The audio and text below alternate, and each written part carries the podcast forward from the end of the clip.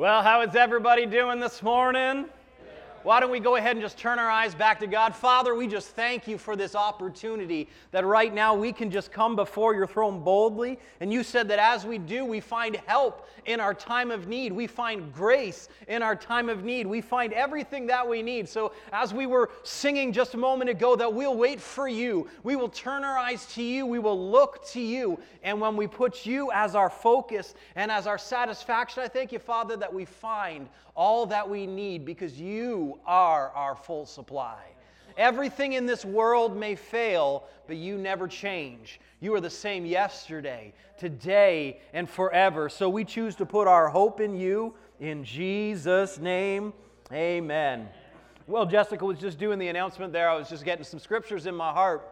And, uh, you know, we were singing, I will wait for you, Lord. I will wait for you. And what does that mean for you when we, when we take that time to just stop and wait before the Lord? I was thinking about Isaiah chapter 40. It says in verse 29 He gives power to the weak, to those who have no might, He increases strength. Isn't that a good place to be in? That if you don't have the strength, you come before Him and He increases your strength. That you don't have to go without strength. You don't have to stay tired. You don't have to stay worn down. You can go before Him and He increases strength. It says, even the youth shall faint and be weary. This is talking about your natural strength. Even young men and young kids can get tired and get worn out. And it says, The young men shall utter, utterly fall, but those who wait on the Lord shall renew their strength.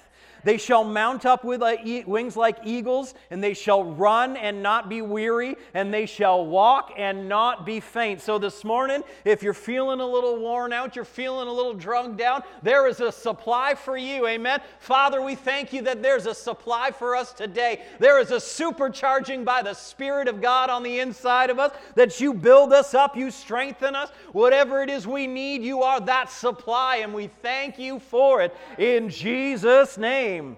Amen and amen. Well, you're ready for a good time in the Word this morning? Well, if you're not, you probably came to the wrong place then.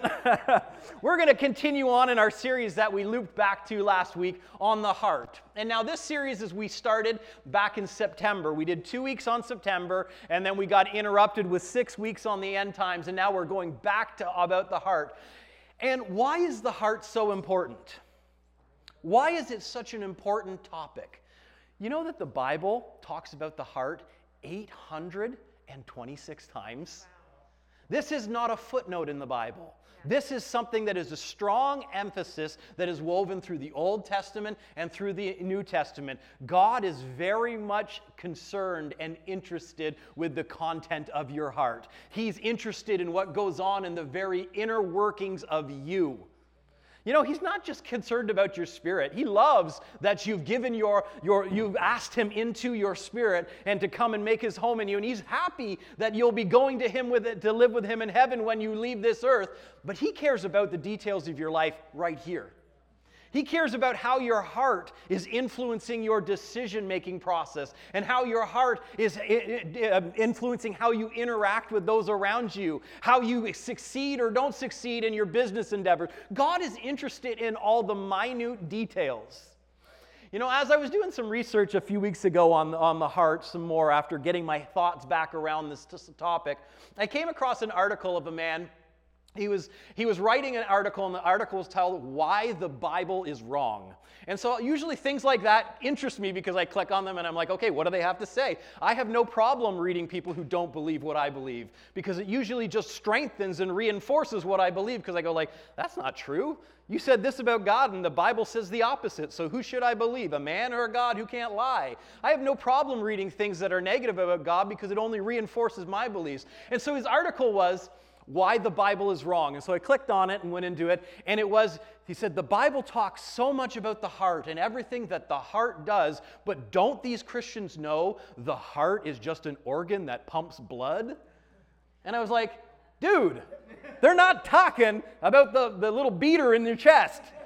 The, when he says the heart, he's not talking about the thing that pumps the blood around. He's talking about the very core, the being of who you are. And the, why, why does the Bible use uh, the, the, the, the word heart, which we would consider our natural heart? Uh, why would they use the image of that for when he talks about the innermost, the core of our being? Because the heart's pretty important in your organs, is it not? It's, it's up there on the, the level of importance. If you've got a problem with your heart, you've got a problem.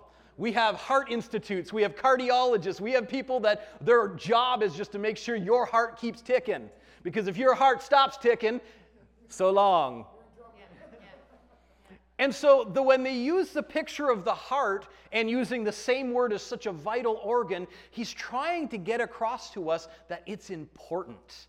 It's an important core of our being. We know that Paul said we are spirit, we have a soul, and we live in a body. But the heart is our operating, programming, or programming or parameters. It's the guidelines of what we allow ourselves to do and what we don't allow ourselves to do. The things that we allow to dominate us in our spirit, they get imprinted on our heart and become our reactions. The things that we let from our mind, our will, and our emotions be dominant, it gets imprinted on our heart and they become become our reactions. The things, the parts where we let our body be dominant. You know, your body can very much be dominant. I don't want to get up. I want to eat now. No, I don't want to do the work. You know, it talks to you very loudly. And when you allow it to be a dominant force, that gets imprinted. And you know that you do one thing once, you do one thing twice, you do one thing 20 times, you do one thing, it becomes a habit. You don't even have to think about it. You just begin to do it because you're living out of your programming.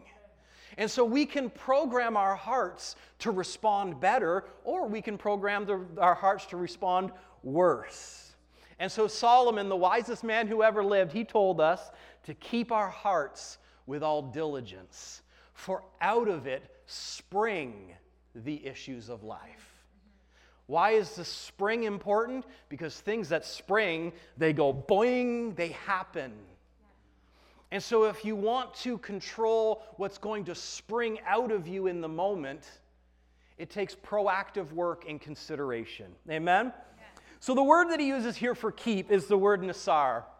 And it means to guard, to watch over, to keep, to observe, to guard with fidelity, and to be kept close and to be blockaded. And sometimes you have to set up boundaries and blockades that no, I will not let myself go in that direction. I will not let myself think on those things. I will not let myself talk those things. You have to put up barricades and say no.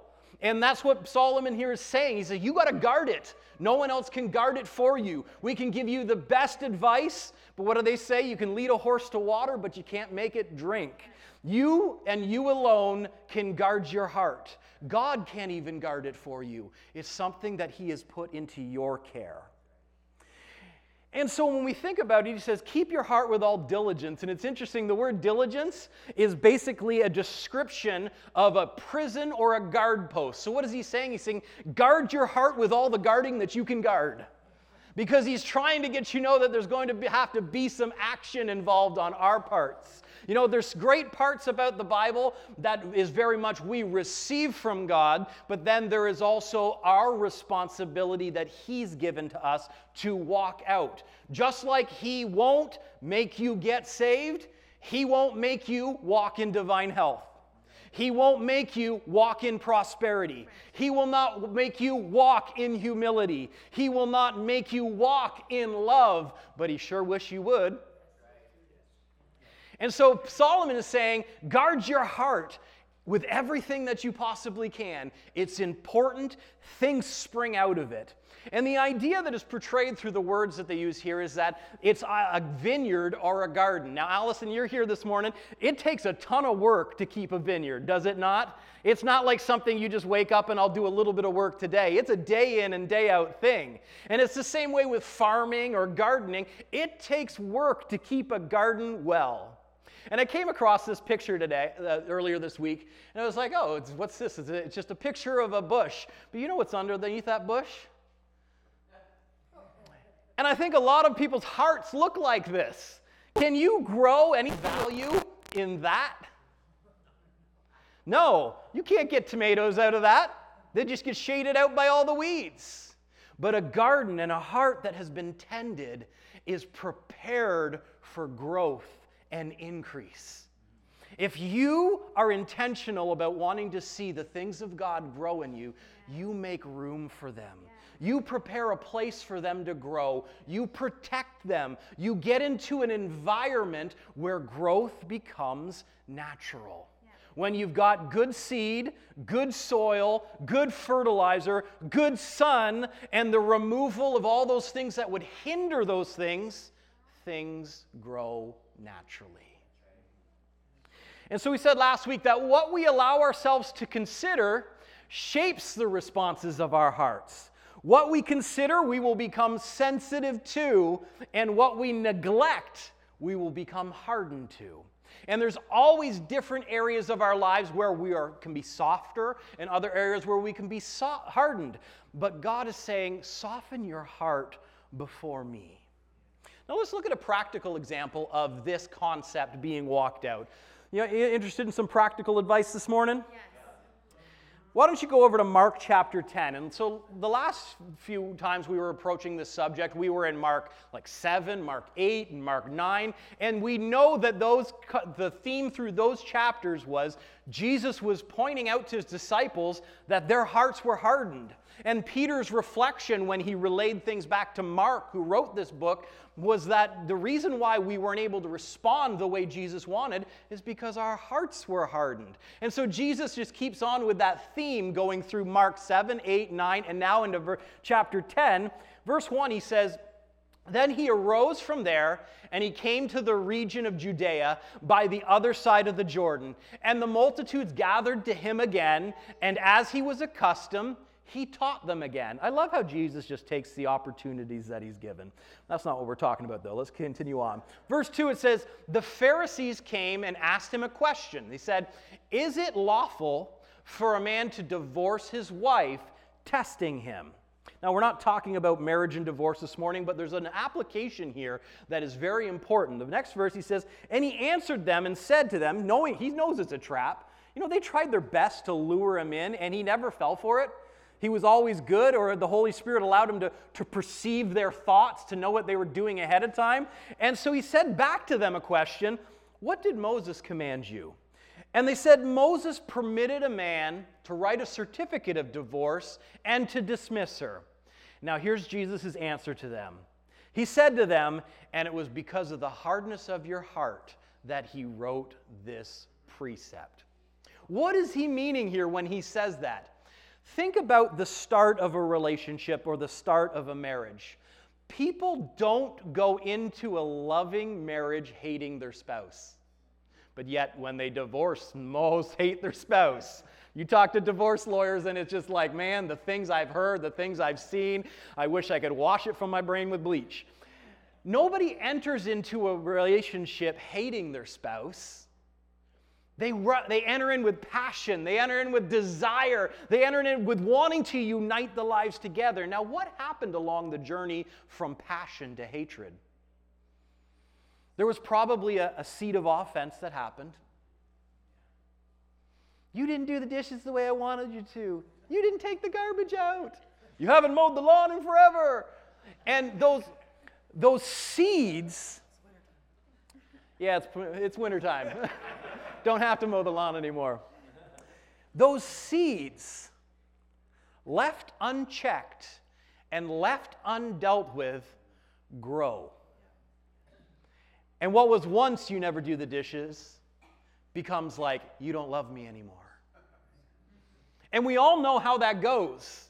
And we know that when that seed is rooted out, we can go back to that place of passion, that, pa- that place of understanding between a relationship. But when we don't keep the seeds of offense, the seeds of bitterness, the seeds of heart, hurt, the seeds of division, if we don't tend the garden in that area of our marriage, we know where it leads to. And so, in the, the, example that Jesus is using here in Mark chapter 10, he said the only reason divorce happens is because it takes people hardening their hearts. The way that friends move apart in hatred and animosity is because seeds were allowed to grow and harden a heart. The reason why a job you used to love and find fulfillment in now hates is because eh, you hate and you just can't don't want to get in there is because there's been seeds that have been planted that have allowed to grow division and to separate you from.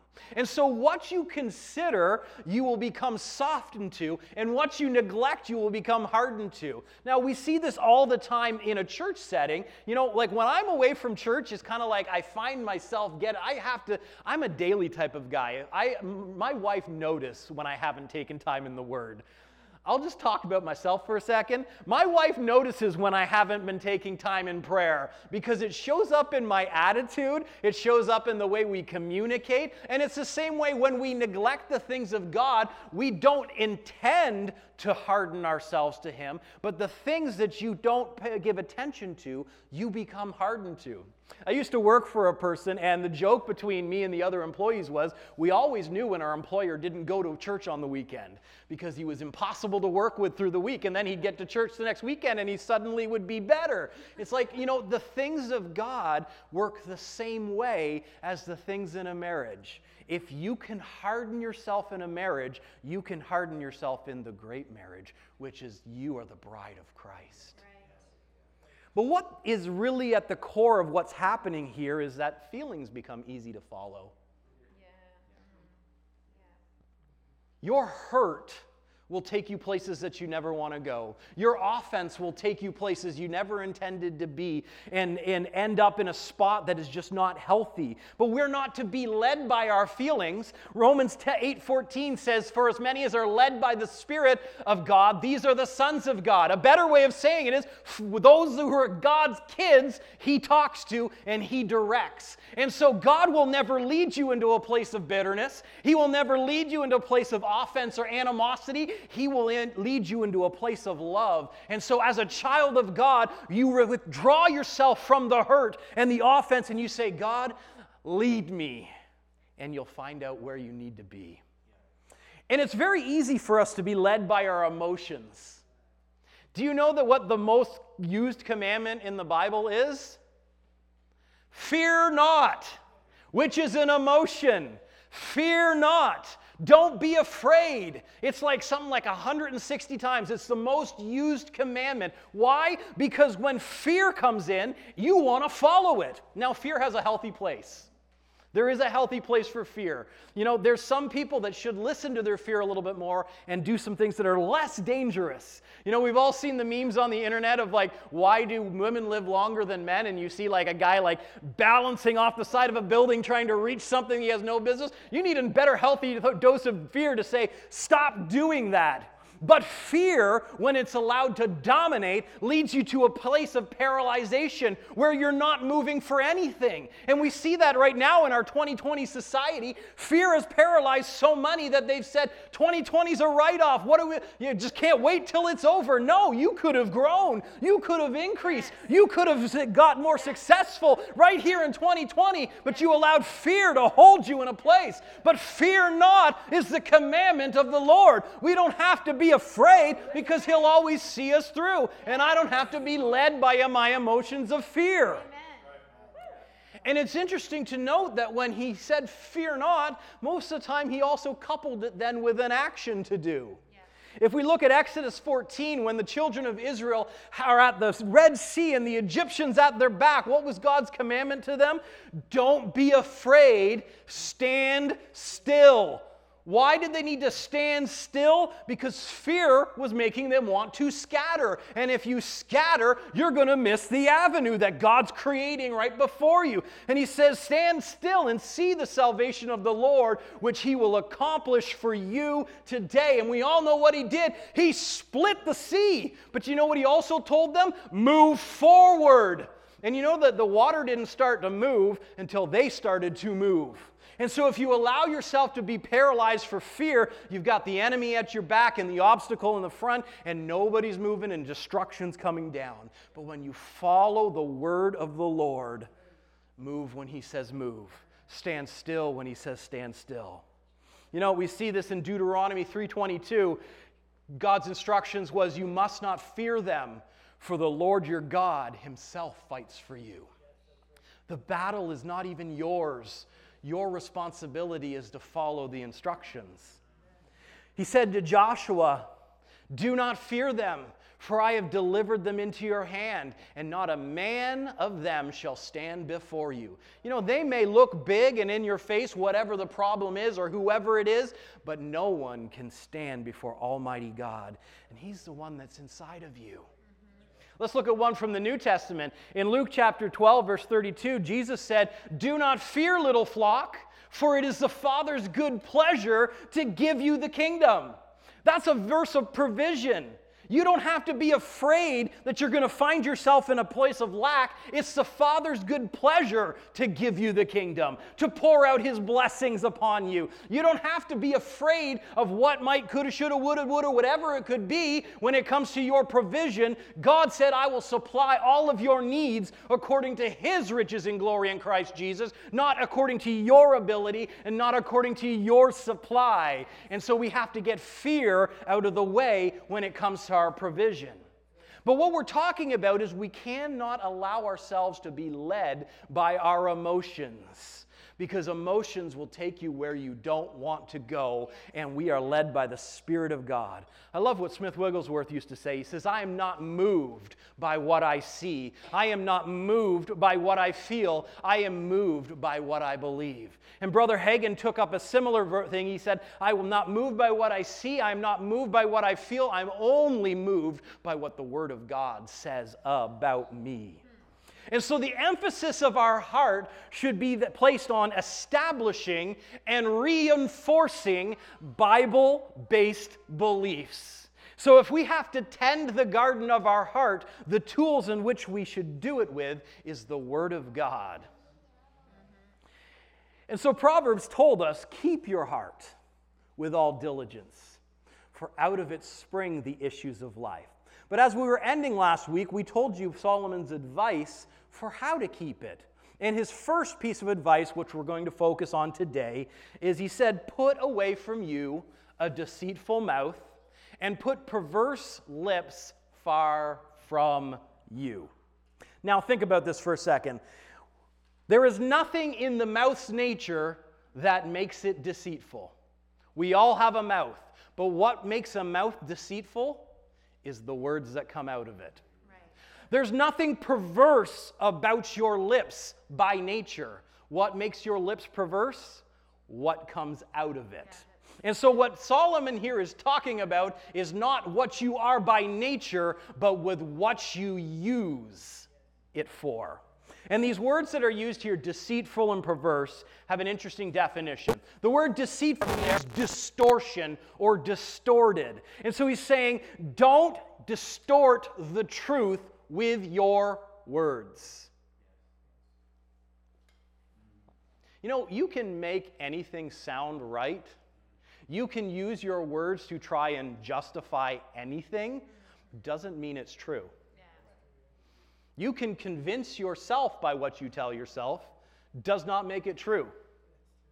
And the word perverse there means deviation or to deviate.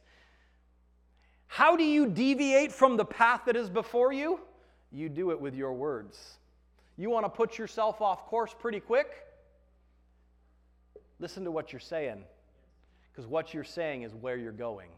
It's taking you to a place. And so Solomon's instruction here about keeping your heart is watching over the words that come out of your mouth. Last week we told you that faith and unbelief can exist in your heart at the same time. They can be pulling against one another and keeping you from going anywhere. And we talked about what happens when you remove unbelief from the situation. Bang, faith wins. And so you can have two opposing things that you believe in your heart at the same time. And we said the one that you feed wins. Which one are you willing to strengthen? Which one are you willing to empower? Because eventually one of those is going to bow out of the situation. So you might as well strengthen the one that has the best results, and that's those are results of faith. Mm-hmm. But in a similar way, I like what E.W. Kenyon said. He, he was a Christian writer about 100 years ago. And he said that many of us exist in a state of two confessions. And what does he mean by that? You know, we can take the word of God and say, like, say like uh, my god shall supply all of my needs according to his riches and glory. And i can say christopher you do believe that my god shall supply all of your needs according? And you say, oh yeah yeah I'll, i agree with the word. I believe that that's what he said. But you know that in the next breath or down the road or in a, in a, in a couple of moments later christopher can then begin saying and i'm not saying he does this i'm just picking on him using him as an example because he chose to sit in the front row he can say at one point, I believe what the word says there, that he's my supply, but then he can also, with the same mouth, begin to say, I'm just not sure what I'm going to do. I just don't see like I, I, don't have the provision for this. I'm not sure where I'm going to go. And in that situation, you now have two confessions fighting for supremacy. You have the one that you said, I believe what the word says, but I also believe that I'm not sure what I need to do or, or that I have enough. We can have right and wrong confessions existing in our environment and coming out of our mouths all at the same time. I can guarantee you that as a pastor, I've been pastoring for 12 years. When I show people the word, most people say, Yeah, I believe it's true. It's, it's, very, it's very rare that someone says, I don't believe it. But they'll say, I agree with that, and then tell me everything else they believe about it and they're not often the same things. So, just as your faith and your unbelief can be pulling against each other, the confessions of your mouth can be trying to take you in two different directions, and all it takes is one correction, and you begin to move in a direction that you actually wanted to go. What is a wrong confession? Well, a wrong confession would be a confession of defeat or failure or the perspective of the enemy. Most people agree more with what the enemy has to say about their situation than they believe what God says about their situation. We know that God says that you cannot be defeated, that you are more than a conqueror through Christ Jesus, that you are a victor.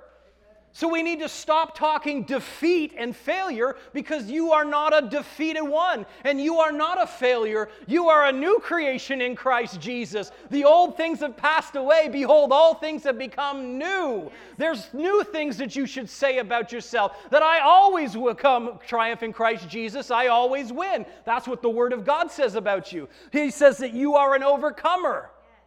So you should start saying that about yourself. You know, I was dealing with a person uh, probably about a decade ago now. They were having issues in their business. And I sat and I, I listened to what they were having to say. And I said to them, I said, You need to start calling your business something different. And they said, Well, I, I, I really like the name of my business. And I was like, Whoosh. I said, No. You just spent an hour telling me how you can't make it in this business. Maybe you should start telling your business how blessed it is. Maybe you should start telling your business the opportunities that are coming its way. Maybe you should tell your business the clients that are coming through your door. Why don't you speak life into it rather than the death you just spent the last hour? Don't align your words with what the enemy believes about you. Because they're not true. It says he is a liar and the father of lies. So anytime you're in agreement with him, you've bought into the lie. So if that's what a wrong confession is, what's a right confession? Well, a right confession would be one, what God has done in Christ for us. Remember who died so that you didn't have to. Remember who bore the sin so that yours could be forgiven. Remember who took the shame so you don't have to live in shame today. I would love for more of us to begin to say, I thank you, God, my sins are forgiven. But you know what most of Christianity says? I'm just a sinner saved by grace. No, you were a sinner. Grace wiped out the sinner part and made you the Christian. Yes. Christian means believer. Believing is in your nature. So we should always align with what Christ has done because it's not by your might, not by your power, but by the Spirit. It's about what He accomplished, not about what you can do. A right confession would be based around what God, through the Word and through the Spirit, has done in us. We already said, I'm a new creation in Christ Jesus. The old things have passed away. I am an overcomer because of what the Word has done and through what the Spirit has done in me. A right confession would be what we are to the Father and to Christ. I'm so glad that God is my Father. He's not just some God who's far off on a throne, He's Daddy God, and Jesus is your brother. And you are joint heirs together with him. Of all the things that as Christians we have the right and the authority to say, we should be ashamed of some of the things that we spend our time talking about. And lastly, we should have the confession of what God can do through us and what the word will do on our lips. That I lay hands on the sick and they recover. That's what the word of God said about me, not what I said about me. Right. That in the name of Jesus, every knee has to bow, and he's given to me the name that is above every name to use. That all authority has been given unto me because Jesus gave it to me to use. That's what should be on our lips. But Proverbs 18:20 says that a man's stomach will be satisfied from the fruit of his mouth. And from the produce of his lips shall he be filled. So what has your life become filled with? Because the next verse says death and life are in the power of the tongue, and those who love it will eat its fruit. Love what? Which one did you choose? Which one did you choose to love? Because it filled your belly, it spilled out into your life, and it has created the world in which you live in right now. Mm-hmm. But the great thing is, is you're never stuck. Right. I think that's one of the great things of Christianity is no matter how far you've walked, no matter what you've done or what you're stuck in, all it takes is one of these. Jesus. Never stuck. Yeah. You know, it shouldn't be any surprise to us that this is how we are to work as Christians. Because if we think about even how God created the environment in which we live in, in Hebrews chapter 11, verse 3 says, By faith, we understand that the worlds were framed by the Word of God. God didn't think the world into existence, He didn't will it into existence. He had a desire in His heart and He spoke it into existence. He said, Let there be light, and there was light. Let there be animals, let there be water, let there be stars, let there be earth, let there be man. And it was. And it says, He created man and woman in His image and in His likeness. Just as God is a speaking spirit, so are you. So we are to keep, as we are to keep and guard our heart, we must also guard our words. You know, I had a sad situation uh, number of years ago now, I was preaching on the message of grace and what Christ has done for us and how our job is just to believe what he said. And afterwards, they came up and they said, Oh, Pastor, I'm so happy about that message that you just preached. I'm so tired of having to watch my words. And I said, What? What does the message of Jesus, what he did, have to do with what your responsibility is in your life? The words that come out of your mouth are your responsibility. And as we are to guard our hearts, we're also to guard our words. As, as David said, he cried out to God in a hard moment. He said, God, set a guard, O Lord, over my mouth and watch over the door of my lips. Don't let me drift towards evil or take part in the acts of wickedness. Don't let me share in the delicacies of those who do wrong. And how do you end up drifting that direction? There's a reason why David said, Help me shut my mouth, God.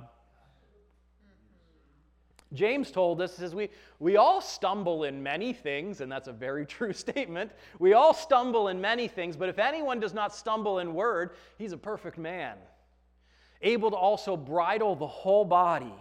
It says, Indeed, we put bits in horses' mouths that they may obey us, and we turn about their whole body. And look also at ships, although they're so large and they're driven by fierce winds, they are turned by a very small rudder wherever the pilot desires. Who's the pilot of your life? Even so, the tongue is a little member, and it boasts great things. See how great a forest a little fire kindles. Yeah. Think about that. What did, what did James just say? It only takes a little bit of fire to burn down the whole forest. Let me say that again. It only takes a little bit of fire to burn down the whole forest.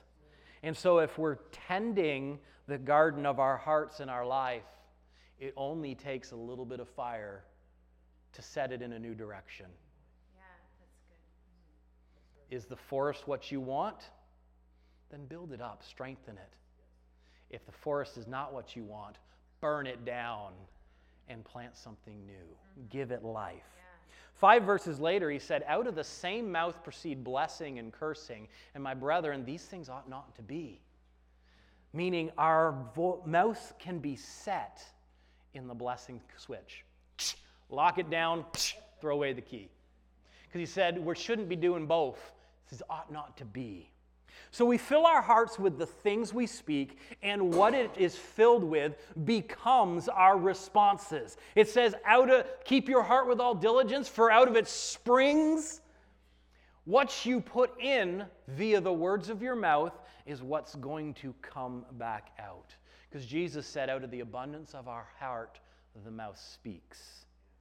A good man let's get a turn there. A good man out of the good treasure of his heart brings forth good things. And an evil man out of the evil treasure brings forth evil things. The word for brings forth there is the word ekbalo, which means to cast out or to drive out or to send out. What are the things of your heart casting out? Are they casting out the things of God? Is it driving out the working of your, the Spirit in your life? Is it sending out good things to people? Is it sending out words of life and, and comfort and exhortation to people? Whatever is in is going to come out. Mm-hmm. It doesn't have a choice. Yeah. You can hide it for a bit. You know, having a conversation with people, especially as a pastor, people tell you what they think you want to hear first and the job is to listen long enough to find out what they actually right. mean. We all do it, whether good or bad. And so Solomon also said, You are snared by the words of your mouth.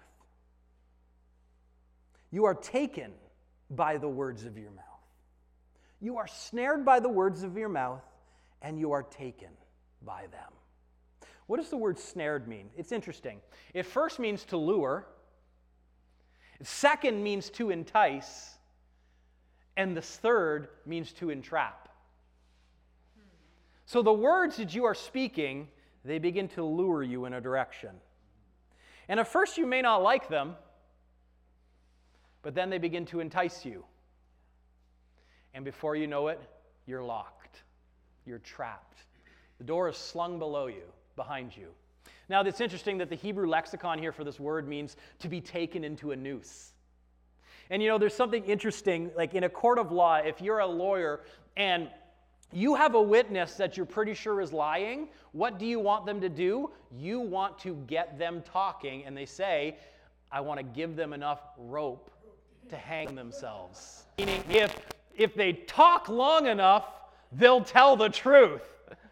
And that's what he, Solomon is meaning here with his words. If you let someone talk long enough, they'll hang themselves with them. They'll hang themselves with the good things or they'll hang themselves with the, the bad things.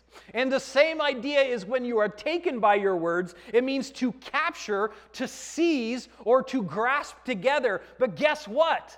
The thing that you're coming to is not grabbing onto you, your words are grabbing onto it. It means to basically grab hold and give it a bear hug. So your words are wrapping onto things, they are grabbing things. And I like how this word is used. It's good to look at the context of how these similar words are used. In Psalm 9:15 it says, "The nations have sunk down into the pit which they made, and the net which they hid, their own foot is caught." That's the word taken that's used in the other one. Here in Psalm 59 12, it says, For with the sin of their mouth and the words of their lips, let them even be taken in their pride. It's interesting. How is pride expressed? With our words. Hmm. I, I, I. It was expressed on the devil's lips. I will exalt myself, my throne above the throne of God. I will make myself great. Pride is always expressed in the vanity of our words. So, if that's the case, what do we do? It's a really simple solution. I, think that's the great thing about the Bible is they're all easy answers. There's nothing difficult, nothing hard. He says in Hebrews 10 22, let us draw near with a true heart in full assurance of faith, having our hearts sprinkled from an evil conscience and our bodies washed with pure water. Let us hold fast to the confession of our hope without wavering, for he who promised is faithful. Let us hold fast to the confession of our hope without failing, without wavering, without letting go. Let us hold fast. Let us latch on as our words can grab hold of things and allow us to be ensnared. Be careful about what you're ensnaring yourself to. What are you latching onto? It says, hold on to the confession or the profession of our hope. Now, a lot of people like to translate this and say, hold on to the confession of our faith, but that's not the word that's used here. It's the word elpis, which means confident expectation of good things to come. And so, what is he trying to say? He's saying, Talk about how good it's coming down the pipe for you. My tomorrow looks great. My future is awesome. There is good things coming my way. I, this may look like it's trying to trip me up, but I'm going to sidestep this problem and I'm going to keep on trucking. 2020 may have looked like it sucked on the outside, but it's leading me to 2021, which is going to be awesome. What is your confident expectation of good things to come? What are your words talking about your tomorrow today? Because it can give you a picture of where you'll be when you get there. He says, Hold fast to the confession of our hope without wavering, for he who is promised is faithful. Confession of our hope. Proverbs 13 12 says that hope deferred makes the heart sick. Did you forget that we were talking about the heart? The reason we have to hold fast to the confession of our hope, because when hope leaves the equation, the heart begins to suffer. And out of the heart springs all the issues of our lives. So, what should we be saying about our lives? Let's just throw in a few confessions here this morning. Might as well make them based upon the word. Does that sound like a good idea to everyone? How about Isaiah chapter 53? It says, By his stripes I am healed. So I possess healing in my body because of Jesus. It was his stripes. How about John 8 36? The Son has made me free, so I walk in freedom. How about Romans 5 5? The love of God has been shed abroad in my heart by the Holy Ghost. So I possess the ability to love in all situations. How about Proverbs 28? The righteous are as bold as a lion. I have lion hearted boldness in me. Second Corinthians 5:21 says I am the righteousness of God in Christ Jesus. I stand freely in the presence of almighty God and in the presence of Satan as a victor. I will not be defeated and I will not quit. How about Second Corinthians 6? I am the temple of the living God. I possess God living in me, walking with me, never leaving me or forsaking me all my days. Now, maybe you're watching us this morning and you haven't made the most important confession that there is. Romans 10 9 says, If you confess with your mouth the Lord Jesus and believe in your heart that God has raised him from the dead, you will be saved. And there's nothing more important than just to confess Jesus and he'll come and make his home in you. So, church, why don't we pray with them? Let's say, Father, right now I confess Jesus. I believe that you raised him from the dead and I receive him into my heart right now. I believe. And we thank you for that, Father. If you prayed that prayer with us this morning, we would love for you to get in contact with us and get you hooked up with a good church in your area. We'd love to get some resources into your hands. And if you're in the Smiths Falls area, we say welcome home. Come on and join us. We have great things that God would love to, for you to know, and we'd love to walk hand in hand in this journey that you have. But, guys, the heart is really a simple thing. It follows where you lead. Lead it with your words. And so I encourage you think of just one thing from the Bible that you can speak over your life this week. Just one. It doesn't have to be many. Find one thing and decide within yourself I'm going to talk this over me for this week. And you know what? When you begin to focus on them, your heart begins to soften to those things. Guys, you are blessed. Have a wonderful week. Oh, wait, no, Pastor Robin. Woo, jumping, cutting you out. It's offering time. Hallelujah. Hallelujah. And we're going to do what we just talked about doing is we're going to do a confession over the seed that we're about to sow. Amen. So you can give several ways. You can give by uh, uh, online at uh, wordchurch.ca slash give. You can give just put a uh, envelope in the basket at the back, and or just mail us something. That works too. So, amen. Amen. So let's say this together. This is my seed. I sow it into the kingdom of God. Seed, do what you do best grow. I sow you to spread the gospel. I sow you to strengthen believers. I sow you to go where I cannot. I sow you to grow, multiply, and return in great supply. Harvest, I receive you. Lack, I resist you. His supply is sufficient. I walk in abundance of grace. In Jesus' name, amen, amen, amen. You are blessed.